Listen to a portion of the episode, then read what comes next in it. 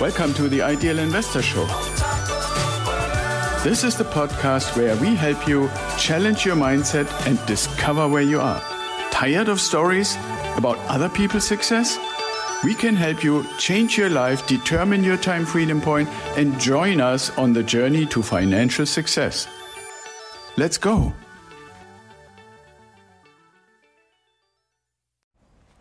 Hello, and welcome back to another episode of the Ideal Investor Show.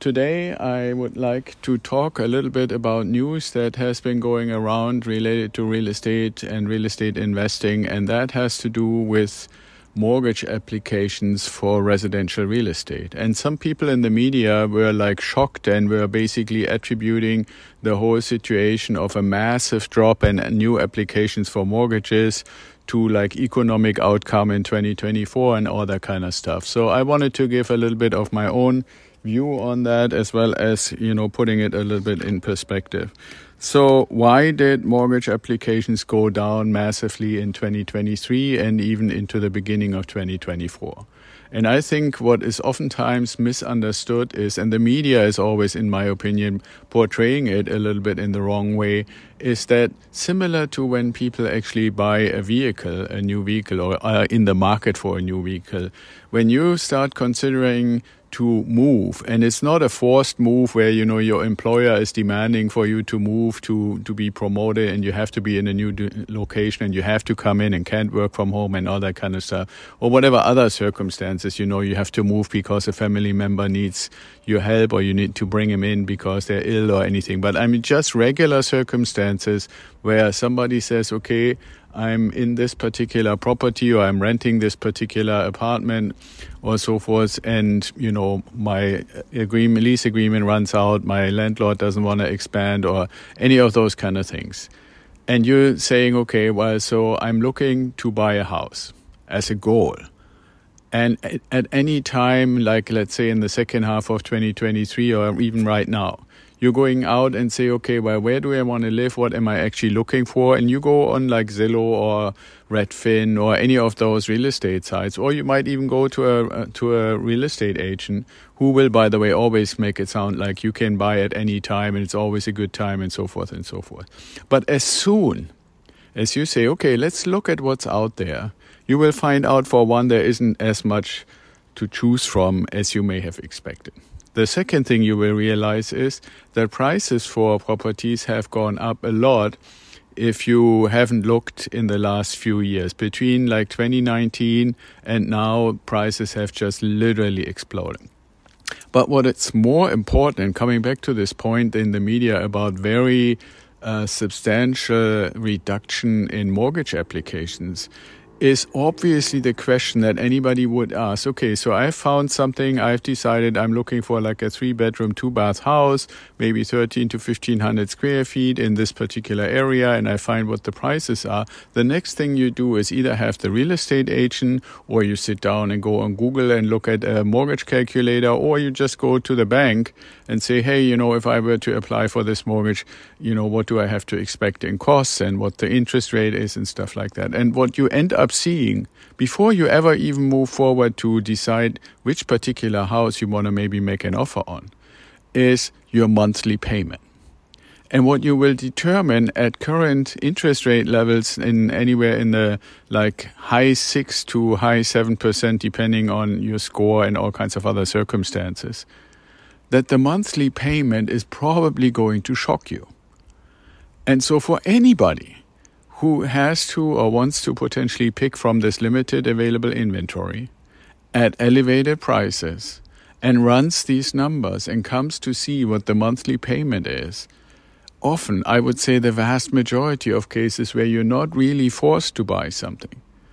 People would say, I can't afford or I don't want to afford this kind of monthly payment, mainly because it is not allowing you to have any substantial amount of money left for the rest of all your life expenses. And there are also probably quite a few cases where people actually may run through the calculator online and then when they go to a mortgage lender or to the bank and say, hey, you know, if I were to apply for this mortgage so I can buy this house, can you tell me how this is going to go? And they might come back and say, you know what? Because of the current environment, we cannot approve you for a mortgage because your what's called income to debt ratio is just getting too high.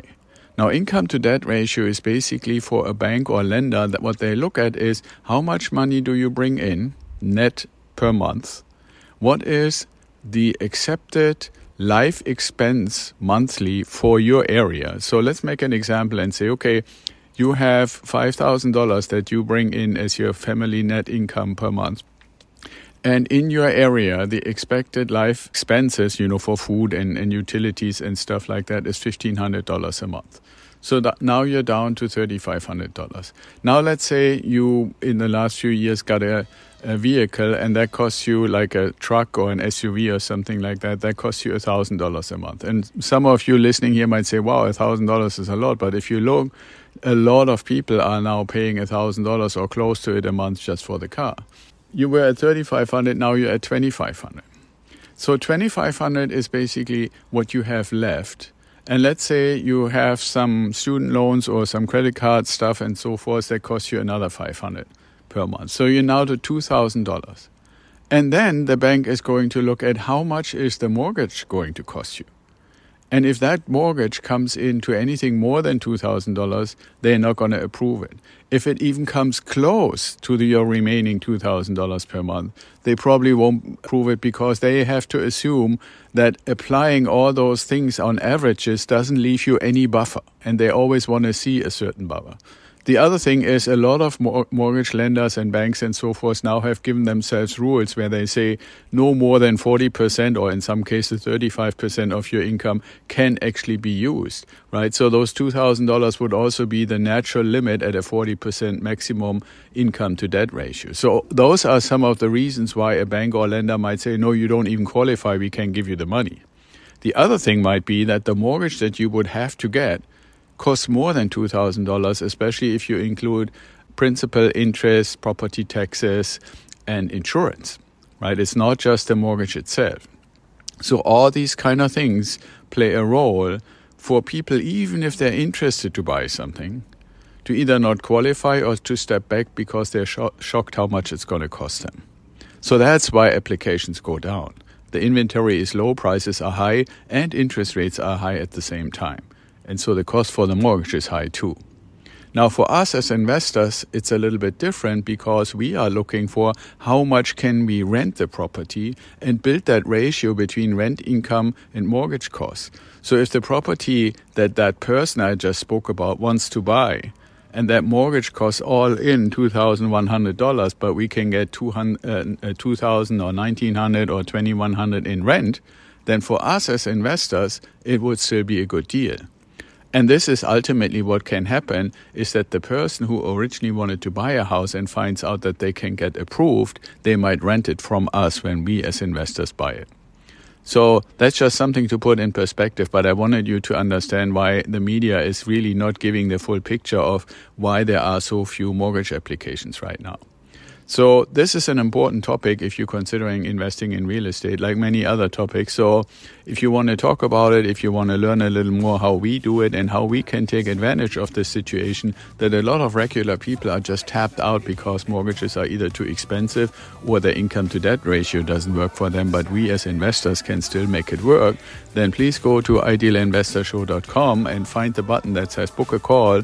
Let's have a conversation. I can tell you and help you to understand how to make this work for you so you can take advantage of this situation that we're in like in 23 and now in 24 and i'm not so sure i mean a lot of people talk about uh, interest rates coming down so it obviously depends on how much. But as long as they are where they are right now we as investors are definitely in a preferable position and we should try to take advantage. And if you want to join us in taking advantage of that situation then please go to the website and book a call so that's it for today.